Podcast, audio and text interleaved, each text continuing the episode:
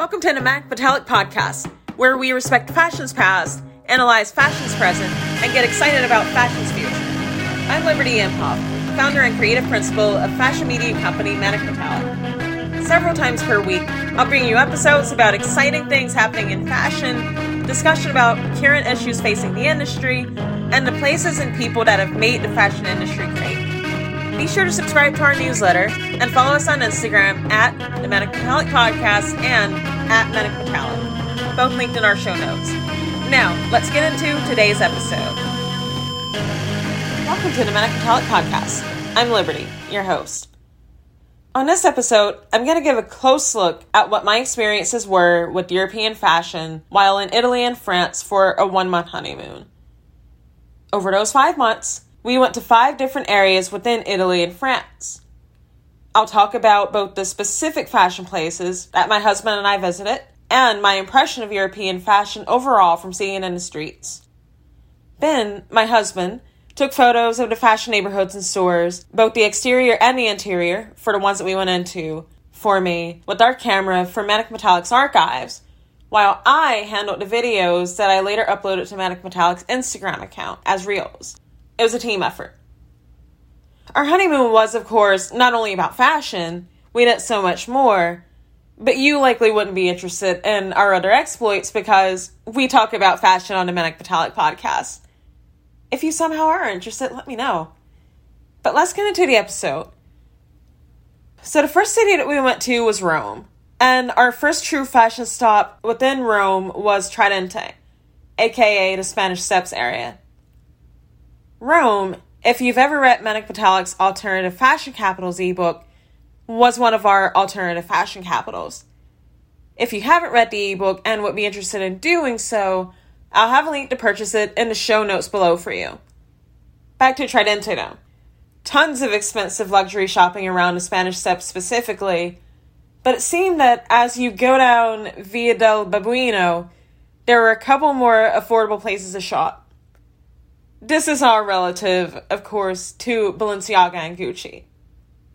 We then went to La Rinascente to get media content and take a look around. I'd heard a lot about the department store and had, in fact, included in alternative fashion capitals, and I expected to be a bit more impressed than I was. It's not the store itself, it was fine, but it seemed a bit small and the selection did not seem as wide. Again, it was fine for what it was, but I'm sure that the Milan location which is its headquarters, is more fast. The next day, we went to Monti, which I had also included in Manic Metallic's ebook. True to what we had written about, the Monti neighborhood had a wealth of vintage stores and indie shops. We stopped in Pifebo Vintage, which is known for having one of the city's better vintage collections. It had a tinge of America worship, however, and wasn't one of my favorites for that reason. But if you like that sort of thing, that's definitely your place. The next place that we went to in terms of cities was Florence. We went to Gucci Garden, which is a mashup of a store, a museum, and restaurant celebrating the Gucci legacy. But actually, it's mainly just celebrating Alessandro Michele's work. Look for a review on manicmetallic.com on that visit. I've got a lot of thoughts on it. We also went to multiple concept stores and vintage shops in Florence. Luisa Via Roma stuck out to me as being particularly well curated while containing a well designed interior and a laid back attitude. I'd absolutely recommend giving them a visit. Flow Store is one of Florence's more trendy places to shop as well, and also had a great interior space. Dolce Vita Vintage Lab is also worth a mention and is always in the conversation as one of Florence's better vintage options. If you're interested in seeing videos of any of these places, by the way, head to Manic Metallic's IG profile and go to the Reels tab to check them out. The third city that we went to was Milan. We stopped at a couple of vintage shops in Milan, of course, but our true prize was 10 Corso Como. 10 Corso Como is one of Milan's primary concept stores, and like Luisa Via Roma in Florence, had a laid back vibe where they don't bother you if you're not buying anything. This is completely unlike stores in the States. Everyone here is so paranoid that someone is going to take what's theirs that they're always on the lookout for thievery to happen. It's truly a shame. But Ten Corso Como wasn't like that at all. It's not like they knew that I was a media or press outlet or anything. I could have just been a person off the street. But they were great, and the fashion selection is top notch along with the spectacular interior. It was probably one of my favorite places that Ben and I got to visit. I'm going back. We then went to the Quadrilatero della Moda area of Milan that same day. If you can imagine what a less commercialized and more fashion oriented Fifth Avenue in New York is like, then you could get an idea of what this area is like. The area is truly a luxury gold mine. You can't go to Milan without stopping here. Again, check our Instagram reels to get more info on the area. It's one of those, if you have to ask, you probably can't afford it types of areas. Oh, and you probably can't afford it because almost no one can. I want to take a quick moment to tell you about Manic Metallic's recent product. Do you like fashion? Does it matter to you beyond just entertainment value?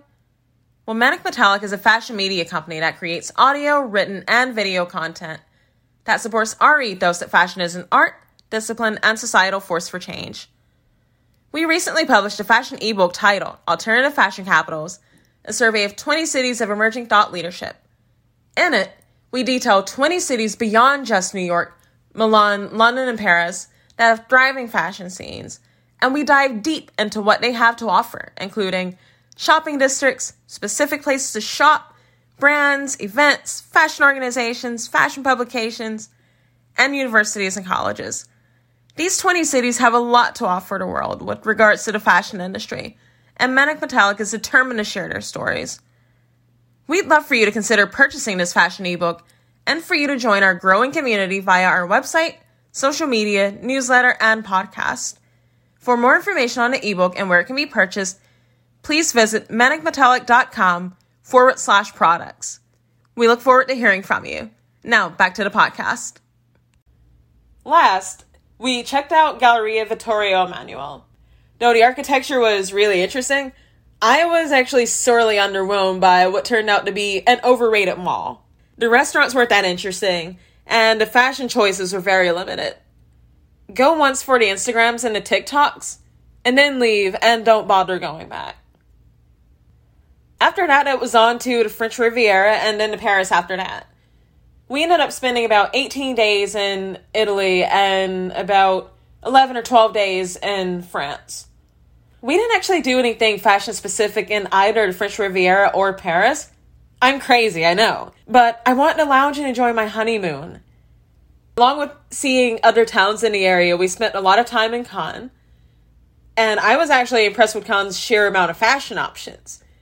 I didn't get to give it the time that it deserves, though, but there seem to be plenty of luxury stores close to the beach, and plenty of indie boutiques, concept stores, and mid range boutiques sprinkled without the city. I really should have gone into one of them. I'm sad. We also didn't go into anything fashion related in Paris. But then we only had a few days in the city before flying back to New York. I need to go back to Europe. Like, very much so. So, in this next part of the podcast, I'm going to give just some general notes that I came away thinking about or wondering or just like generally pondering with respect to the European fashion scene and how I saw it on the streets and just like overall recollections. So, the first one is that it seemed like everywhere that we were going, that there was either a fashion event going on or one that was passing through town right after we left. In Florence, we overlapped with Pitti Uomo for a day on June 14th, but that was it. In Milan, apparently it was Men's Fashion Week from June 17th to June 22nd. I wouldn't have known about it because I'm terrible at keeping up with Men's Fashion Week. And we overlapped with that for the first two days. In Cannes, there was a Vogue and Snapchat AR exhibition from June 20th to June 24th. And we overlapped with this one week exhibit for the entirety of it. But we declined to attend because we had more places to see, like Nice and Grasse. And in Paris, we overlapped with Men's Fashion Week for a day, and we just missed Haute Couture Week by a few days because we left Paris at the end of June. I bring all of that up to say that this industry never slows down. It never stops. It just keeps going. It'll always be an impossibility to attend everything, and I'm okay with that. But for sustainability's sake, and for the sake of those in the fashion industry, the industry truly needs to take a break sometimes and not power ahead so vigorously. My next point is that Italy had a lot of these random clothing stores that seemed like they were low to mid range in terms of price point. I couldn't vouch for the quality because I didn't go in to look at those, but I was also afraid to buy these pieces of clothing because some of these were pieces that were only 30 euros or 20 euros or even 10 euro. Whenever I see those types of prices, bells and whistles start going off in my head along with the fast fashion red alert. If you're European and you know of these stores that I'm talking about, please educate me and tell me what they are. Am I right that it's fast fashion? Or did I miss a massive opportunity to stock up on a heavy amount of clothing? DM me at Manic Metallic on Instagram if you have an answer, please. My next point is that there were plenty of Americans in both Italy and France, and they were quite noticeable. By style alone, however, it was surprisingly hard to tell who was an American and who was not because the cities that my husband and I traveled to were pretty tourist heavy. And just like judging off of style alone, how would you know where anyone's from? What was easy to pick up on, however, was who was definitely a European. The clothing was tasteful on these types. Nothing flashy, just good quality clothing.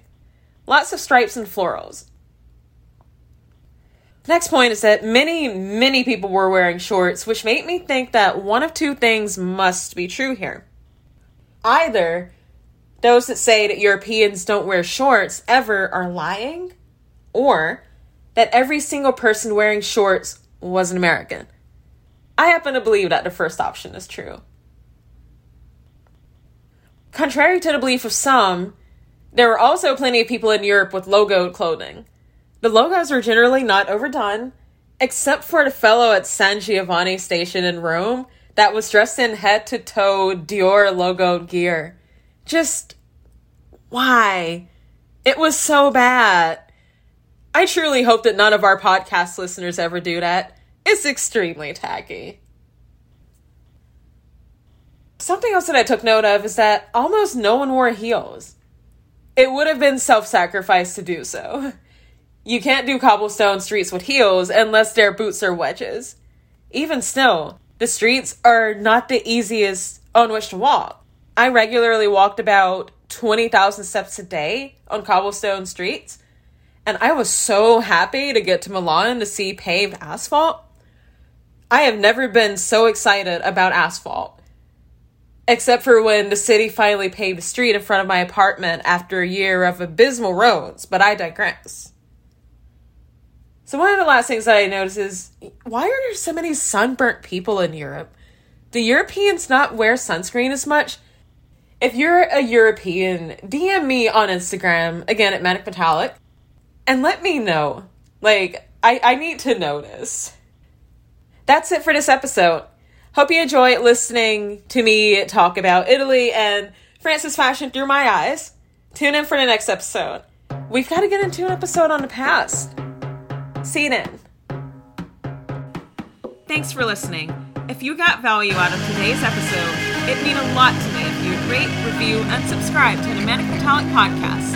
Be sure to tell all of your fashion inclined friends and coworkers about the podcast as well. This would really help us to spread our message about fashion being an art discipline, and force for societal change. And don't forget to stay in touch with us by subscribing to the Manic Metallic newsletter and following us on Instagram. Feel free to reach out to us through either of those means. I'd love to hear from you. I'll link these all in the show notes. You're the best. See you next episode.